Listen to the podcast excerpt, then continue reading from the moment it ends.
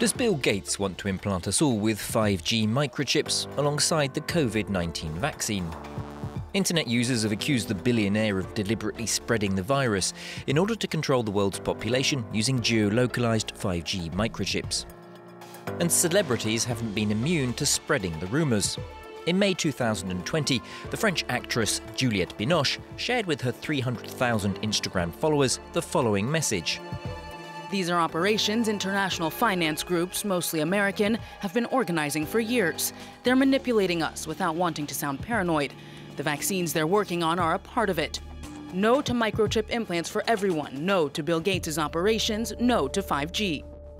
This is completely false. It's a conspiracy theory that's concocted from a deliberate mix of three separate initiatives financed by the Bill and Melinda Gates Foundation. Firstly, there's the race to find a vaccine against COVID, a scientific endeavour to which Bill Gates has donated $250 million since the start of the pandemic. Then there's the Digital ID 2020 project, which aims to provide the world's estimated 1 billion undocumented people with digital ID and health cards. And finally, research conducted by MIT to inject vaccines in a special ink subcutaneously, a sort of tattoo that can only be seen using infrared light and can tell who is and isn't vaccinated. Now, those three projects do all exist, but they have nothing to do with each other.